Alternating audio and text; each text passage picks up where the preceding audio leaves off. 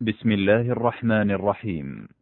يسر موقع المسلم أن يقدم لكم ضمن سلسلة دروس البث الحي العلمية لفضيلة الشيخ الأستاذ الدكتور ناصر بن سليمان العمر تسجيلا لهذا الدرس وذلك في تفسير سورة القصص. بسم الله الرحمن الرحيم.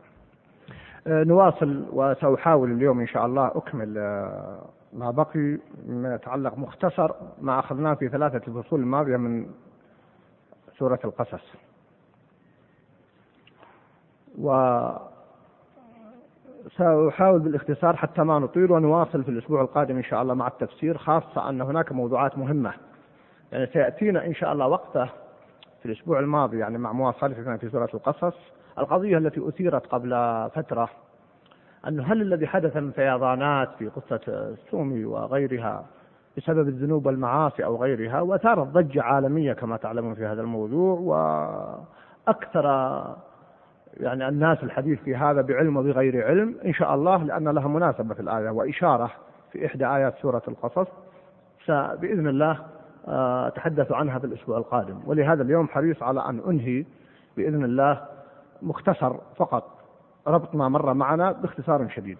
أقول فالدروس كثيرة جدا وأشرت لكم في الأسبوع الماضي أشرت إلى أن حديث اليوم مبني على ما تحدث فيه الإمام الشيخ عبد الرحمن بن سعدي رحمه الله وأضفت إليه ما يناسب المقام. من الدروس التي أخذناها من قصة أم موسى أنها وقد وعدها الله جل وعلا إنا رادوه إليك وجاعلوه من المرسلين. هذا وعد الله. وعد الله لا يتخلف ومع ذلك عملت الأسباب وقالت لأخته قصيه فبصرت لي عن جنوب وهم لا يشعرون. من الدروس التي تؤخذ هنا أن العبد لو ولو عرف أن القضاء والقدر ووعد الله نافذ لا بد منه فإنه لا يهمل فعل الأسباب التي أمر بها ولا يكون ذلك منافيا لإيمانه بخبر الله عنه وهو مدافعة القدر بالقدر ولا يرد القضاء إلا الدعاء وفيه حصول الأجر والعاقبة. وخاصة اليوم ما يحدث من بعض تقارير الأطباء. أذكر شابا دخل المستشفى قبل عشرين سنة أو أكثر. فقال أهله قال والده فيه حفظنا الله وإياكم بمرض السرطان.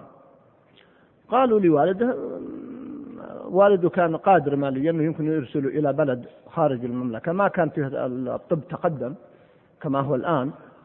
يريد يرسله قال لا تتعب يعني الولد إذا عاش قد يعيش والعلم عند الله سبحانه وتعالى ستة أشهر. نعم. فأرسله إلى بلا إحدى الدول المتقدمة طبيا. فقالوا لا عندنا علاج. لكن علاجه خاصة سيعطى كيماوي لن يعني يستطيع أن يتزوج بعد ذلك. قال نحن يهمنا حياته ما سألنا عن زواجه. فعالجه ورجع. ما مر بعد ذاك سنوات إلا والده يرسل لي بطاقة لزواجه. نعم. تصوروا الأطباء هنا أخطأوا. قالوا ستة أشهر يموت. والعلم عند الله طبعا غلب الظن.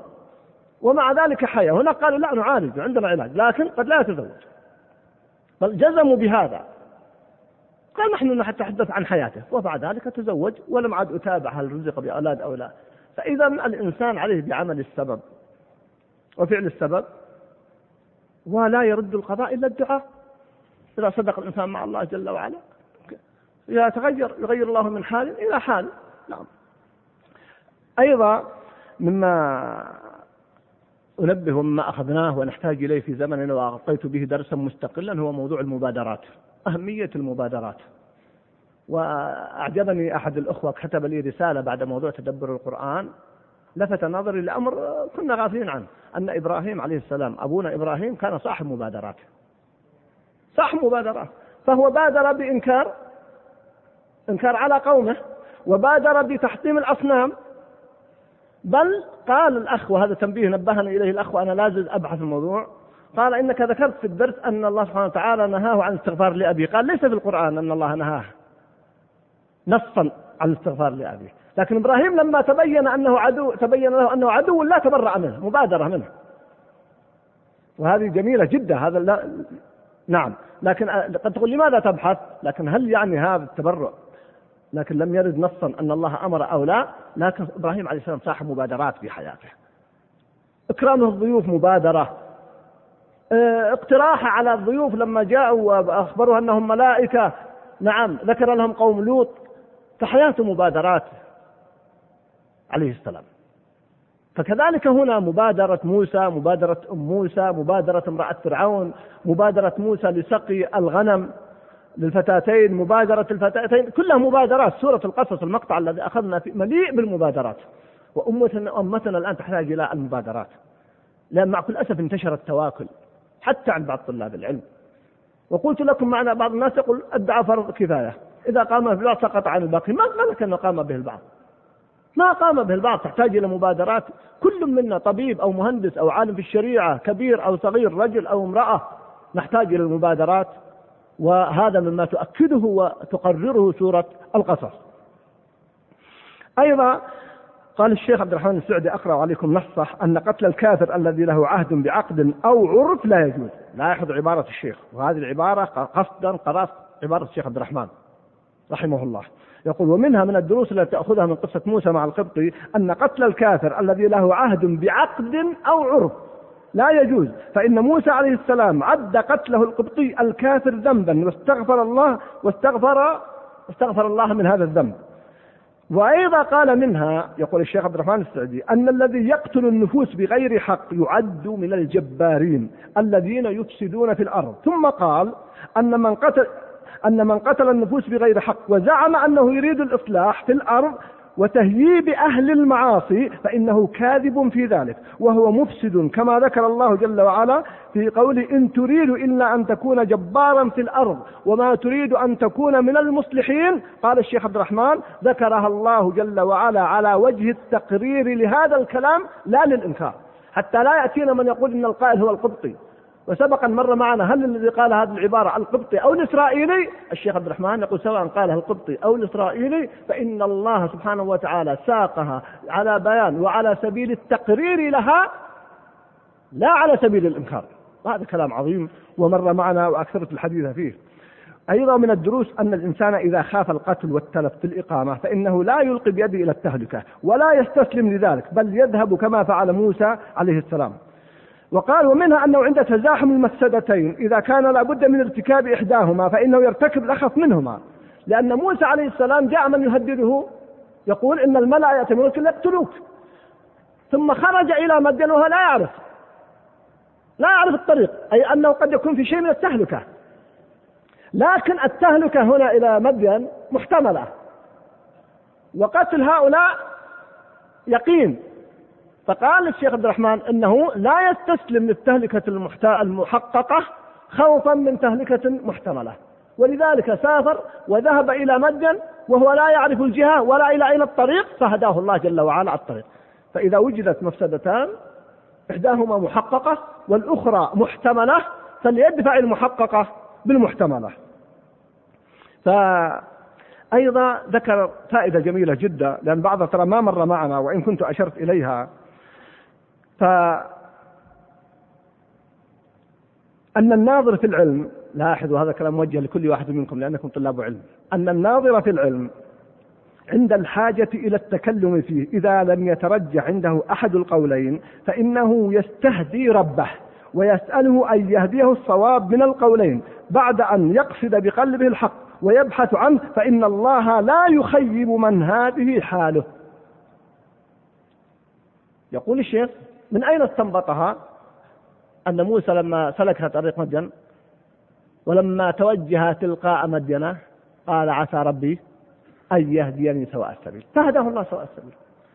فيقول إذا نابك أمر في مسألة من المسائل فالجأ إلى الله جل وعلا. يفتح الله سبحانه وتعالى وهذا الأمر يا أخوان متواتر.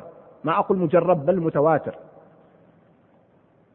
وأذكر قصة حدثت لي مع أحد الشباب جاء لي وناقشته بعض الموضوعات الحادثة واشتد النقاش ثم قال لي معتذرا بأدب والله يعني كأن يقول تحمل مني الشدة يقول هو إنني أقصد الحق والله إنني لا أريد الحق والله يقول يعلم من قلبي أنني أبحث الحق قلت له والله إن كنت صادقا في بحثك عن الحق لأهدينك الله للحق. فارتبك. يعني أنا أقسمت بقوة في هذا الأمر. قلت يقول الله جل وعلا والذين جاهدوا فينا لنهدينهم سبلنا. يقين إذا علم الله صدقك وإخلاصك سيهديك إلى الحق. وسلمان رضي الله تعالى عنه كان مجوسيا فبحث عن الحق حتى مر بالأديان كما تعلمون مر بالنصرانية وغير حتى وصل وعمره الله جل وعلا وأصبح من كبار صحابة النبي صلى الله عليه وسلم. فإذا علم الله صدقك لكن أخشى من المؤثرات أخشى ما أخشى على الشباب وعلى غيرهم أنه يأتيك كما يأتيني بعض الشباب يقول يريد أعمل هذا العمل. أقول أنت جاب تستفتي أو تريد واحد يوقع لك تقول استشرت فلان ووقع لي. إذا كنت تريد فتوى أبحث عن غيره. إذا كنت جاد أبشر. وكن صادق مع الله. سواء استطعت أن أجيبك ولا أحيلك على من يجيبك. فالصدق مع الله أبدا يا أخوان. هذا ثابت ومتقرر. أدلة الكتاب والسنة والواقع يشهد له. ليس فقط في موضوع المسائل المادية بل حتى في العلم. إذا احترت في أمر واستعينوا بالصبر والصلاة. يا أيها الذين آمنوا استعينوا بالصبر والصلاة. إذا النبي صلى الله عليه وسلم إذا فزعه أمر أو حزبه أمر فزع إلى الصلاة صلى الله عليه وسلم. نعم. فزع إلى الصلاة. حتى في الأمور اليسيرة وتذكرون قصة الإمام أبي حنيفة جاءه رجل وقال يا إمام دخلت المدينة وقبل دخول المدينة معي مال خفت عليه من اللصوص فدفنته تحت شجرة يقول عندما دفنته كنت أعرف الشجرة ولكن لما رجعت ضيعتها أين مالي؟ طبعا أبو حنيفة رضي الله رحمه الله كيف يعرف أين ماله؟ ماذا قال أبو حنيفة؟ قال أبشر بس أريد منك أو أشترط عليك شرط قال تفضل قال تذهب الليلة وبعد صلاة العشاء تقوم تصلي كل الليل والفجر تصلي معي. قال أبشر صلاة الليل سهلة. بس بيحصل على يحصل على ماله نعم. المقصود لما صلى الفجر فإذا هذا الرجل جاء. قال بشرت وجدت المال. كيف كيف وجدته؟ قال يا شيخ يوم فطيت الصلاة جاء الشيطان. ما قال جاء الشيطان تذكرت ال ال الشجرة. قال أنا كنت أعرف أن الشيطان لا نترك لعلك أكملت الصلاة. قال لا والله ما أكملت يا شيخ.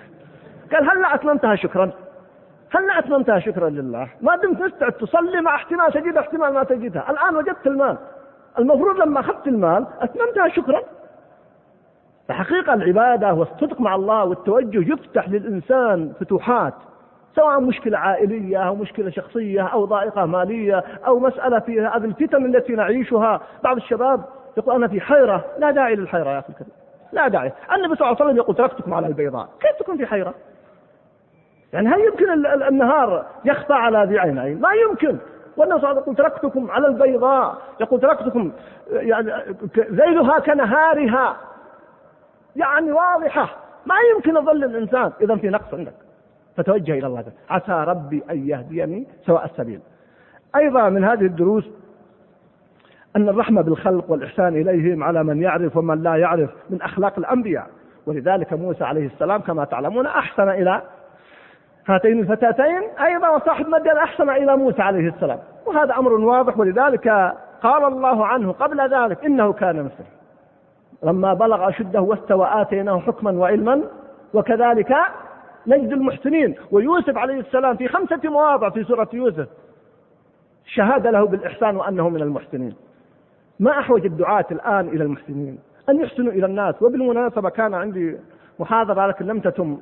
قبل شهر بعنوان يعني المجتمع المدني تمت في منطقة ولم تتم في منطقة أخرى. أن طلاب العلم الآن عليهم أن يرتبطوا مع الناس أن يحسنوا إلى الناس. الآن الشباب يشكون ماذا نعمل؟ ماذا نفعل؟ يا أخي الكريم المجال واسع لكم أحسنوا إلى الناس من أجل أن يحبكم الناس. وإذا أحبكم الناس اتبعكم الناس. ما يسمى بالمجتمع المدني وإن كانت هذه التسمية غربية لكن يقصد بالمجتمع المدني أن يقوم المجتمع بخدمة نفسه ولا تجعل الأعباء كلها على الدولة. ارتبطوا بالناس أنتم الآن في مصالحهم. الآن يوجد في بعض المناطق المملكة ما يسمى مراكز الأحياء يقوم بها متطوعون يقوم بها أخيار يحسنون إلى الناس يخدمونهم يساعدونهم. هذا الحقيقة من أقوى وسائل الدعوة لأن الناس إذا اتبعوك إذا إذا أحبوك اتبعوك. ومن أقرب وسائل التي يجعل الناس يحبونك أن تحسن إليهم أحسن إلى الناس تستعبد قلوبهم فطالما استعبد قلب الحر إحسانه وهكذا هو منهج الأنبياء عليهم عليه الصلاة والسلام أن يحسنوا إلى الناس فأحسنوا إلى الناس. كل منكم في مجاله وكل فيما يستطيع وستجدون عجبا. أعرف رجلا توفي رحمه الله قبل سنوات اشتهر طيلة أربعين سنة من عمله يبحث عن الناس ليحسن إليهم. ما يكتفي بأن يأتوا إليه. هو يبحث عنهم. من أجل أن يحسن إليهم. فما أحوجنا إلى هذا الأمر وهذه قصة موسى تؤكد هذه الحقيقة. أيضا ذكر العلماء من دروس موسى أن استحباب الدعاء ولو بالتفصيل. ربي إني لما أنزلت إلي من خير فقير. ما دام ليس فيه تعدي فلا حرج في ذلك. أيضا أن الحياء من صفات الرجال والحياء ثبت في قصة موسى وقصة الفتاتين وهو أمر ظاهر بين. ومنها أيضا أن العبد إذا عمل عملا ثم حصل على مكافأة من غير قصد ولا تعريض فلا حرج فيه ولا منة ولا يعتذر منه. وهو كما في حديث قصة حديث سالم عن أبيه أن رسول الله صلى الله عليه وسلم كان يعطي عمر العطاء رضي الله عنه. فيقول يا رسول الله أعطه أحوج مني أفقر مني. فيقول صلى خذه فتموله. وما جاءك من هذا المال وأنت غير سائل ولا مستشرف فخذه. وما لا فلا فلا تتبعه نفسك. فإذا فعلت معروف لأحد نعم. وهو أعطاك دون قصد ودون تعريض فخذه. أما إذا كان فيه منة أو فيه تعريض أو تخشى أن يكون ثمنا لدينك حذاري. إذا خشيت أن هذا العطاء ثمنا لدينك فحذاري حذاري فكم زل في هذا الموضوع أقدام. ويتأولون في هذا الباب وتوسعوا في هذا التأول والعاقل يفهم لماذا أعطيت أنت ولم يعطى غيرك. أحيانا بعض أصحاب الحقوق ما جاءتهم حقوقهم. فلماذا أعطي فلان دون فلان؟ هذا هنا يكون ثمن للدين. فحذاري حذاري أن يقع الإنسان في هذا الأمر. أما إذا جاءك المال وأنت غير سائل ولا مستشرف فخذه.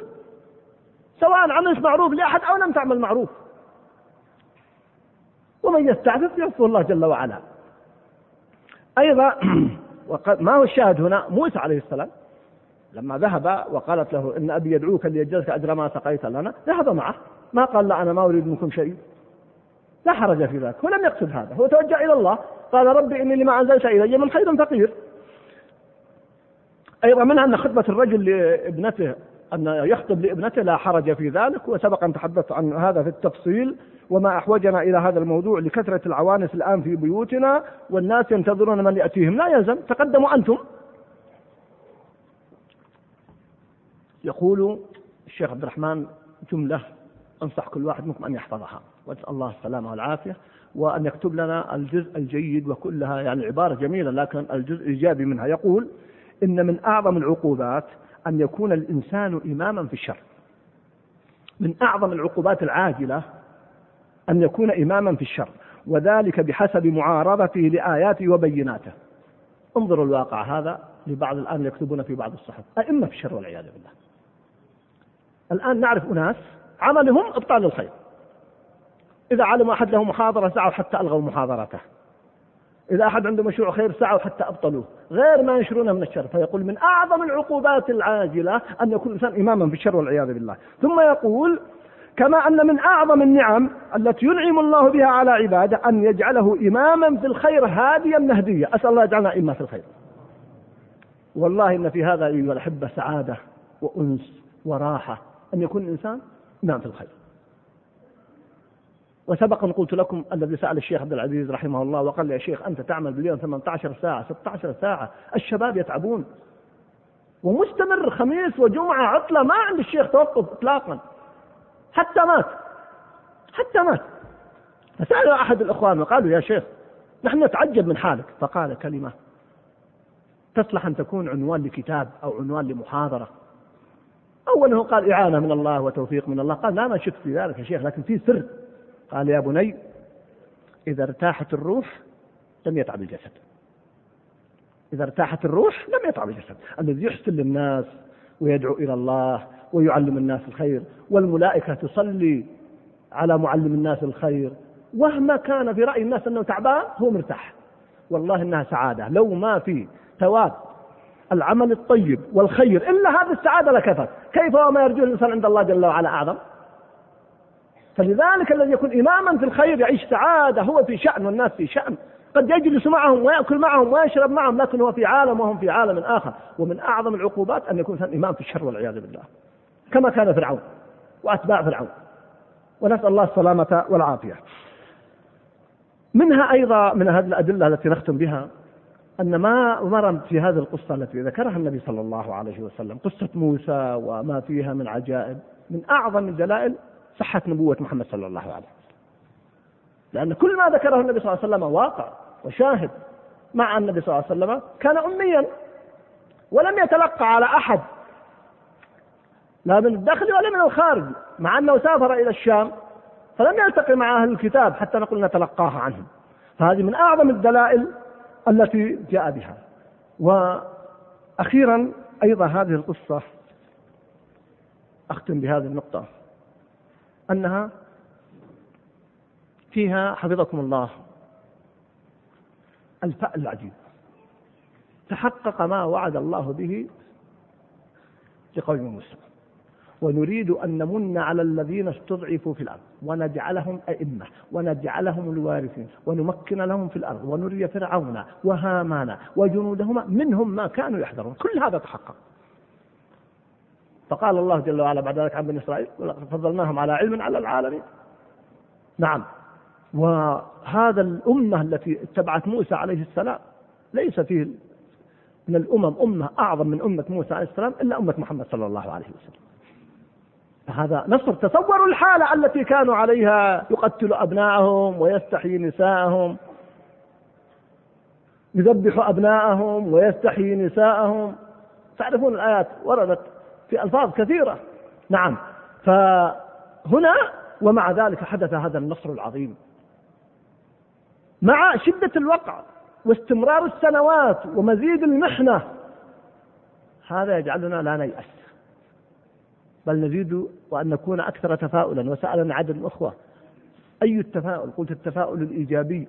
ما معنى التفاؤل الإيجابي؟ أن تكون جنديا صادقا في تحقيق هذا النصر. فقال لي أحد الأخوة أيضا هل يحتاج التفاؤل إلى توكل؟ قلت هل يمكن يتم التفاؤل بدون توكل؟ لا يمكن أن يتم التفاؤل إلا بحسن ظن بالله جل وعلا وتوكل عليه وتفويض الأمر إليه مع العمل الجاد الصادق. فالذي يقرأ أول سورة القصص طاسيمين تلك آيات الكتاب المبين نتلو عليك من نبأ موسى وفرعون بالحق لقوم يؤمنون وأنتم أيها الأحبة مؤمنون. إن فرعون علا في الأرض. وجعل أهلها شيعا يستضعف طائفة منهم يذبح أبناءهم ويستحيي نساءهم. إنه كان من المفسدين. حال عظيمة جدا. أعظم مما يجري والله الآن يا أخوان والله إنه أعظم مما يجري الآن. الحاد. أنا ربكم الأعلى يقول يقول ما علمت لكم من إله غيري. وتجبر وطغيان وتفريق وتحزيب للأ... ومع ذلك كانت الحالة لا يعلمها إلا الله. ثم يقول سبحانه وتعالى ونريد أن نمن على الذين استضعفوا الأرض ونجعلهم أئمة ونجعلهم الوارثين ونمكن لهم في الأرض ونري فرعون وهامان وجنودهما منهم ما كانوا يحذرون. تحقق هذا. حتى لا يدخل اليأس إلى قلوبنا مما نراه الآن من جبروت وظلم عالمي ومؤامرات على هذه الأمة وكيد لهذه الأمة من اليهود في فلسطين ومن النصارى في العراق وغير العراق ومن الشيوعيين في الشيشان وغيرها حتى لا يدب اليأس إلى قلوبنا. وأن نكون أكثر ثقة بوعد الله جل وعلا. ولو يشاء الله لانتصر منهم. ولكن ليبلو بعضكم ببعض. والذين قتلوا في سبيل الله فلن يضل أعمالهم سيهديهم ويصلح بالهم ويدخل جنة عرفها لهم. الشاهد أن ما تحقق درس عظيم قاله الله جل وعلا لمحمد صلى الله عليه وسلم. عندما نزلت هذه السورة على النبي صلى الله عليه وسلم سورة القصص كانت قريش تسوم المؤمنين سوء العذاب. وكانت تعذبهم وكانت تشردهم وهاجروا الهجرتين وقتلوا سمية وياسر رضي الله عنهما وفعلوا مع عمار الأفاعيل وفعلوا مع بلال ومع غيرهم من مستضعف المؤمنين. ومع ذلك ما هي إلا سنوات معدودة. فإذا هو الانتصار العظيم وإذا تتساقط الممالك واحدة تلو الأخرى. ملك فارس والروم ترى يا أيها الأحبة عيشوا المشهد. ملك فارس والروم الآن أعظم مما نقول. ملك الغرب ولا ملك الشرق؟ أعظم والله. كانت الأمة يعني قبل الإسلام مستضعفة أحسن ما يصل إليه من أهل العرب من قريش أو غيره أن يصل إلى ملك فارس أو يصل إلى ملك الروم. مستضعفا وما تكون النهاية إلا يدخل ربعي بن عامر.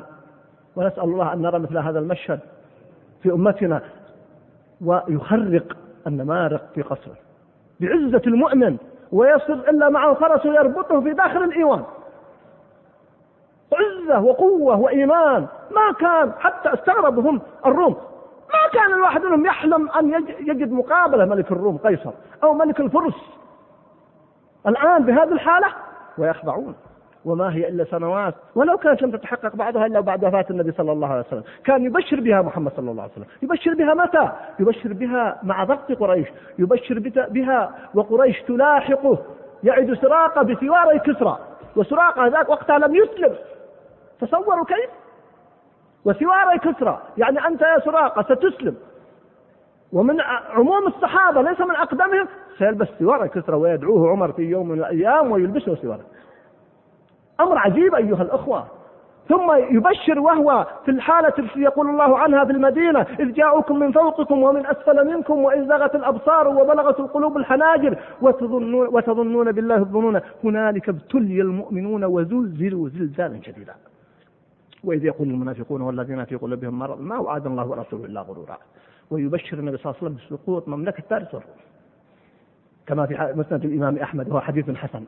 وتحقق ذلك. سقطت لكن بالعمل الجاد بالصدق بالإخلاص بحسن الظن بالله جل وعلا. كانت النفاق حركة النفاق كانت على أشدها.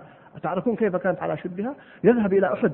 الجيش وينحزل يرجع ثلث الجيش بتأثير المنافقين. يبين لكم قوة المنافقين مع وجود النبي صلى الله عليه وسلم. ثلث الجيش هل هو بالأمر السهل.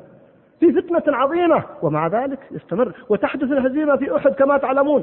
واستمرت حركة النفاق والقرآن يركز على حركة النفاق حتى قضى عليها وأفرغها من محتواها دون أن يذكر في القرآن اسم منافق واحد.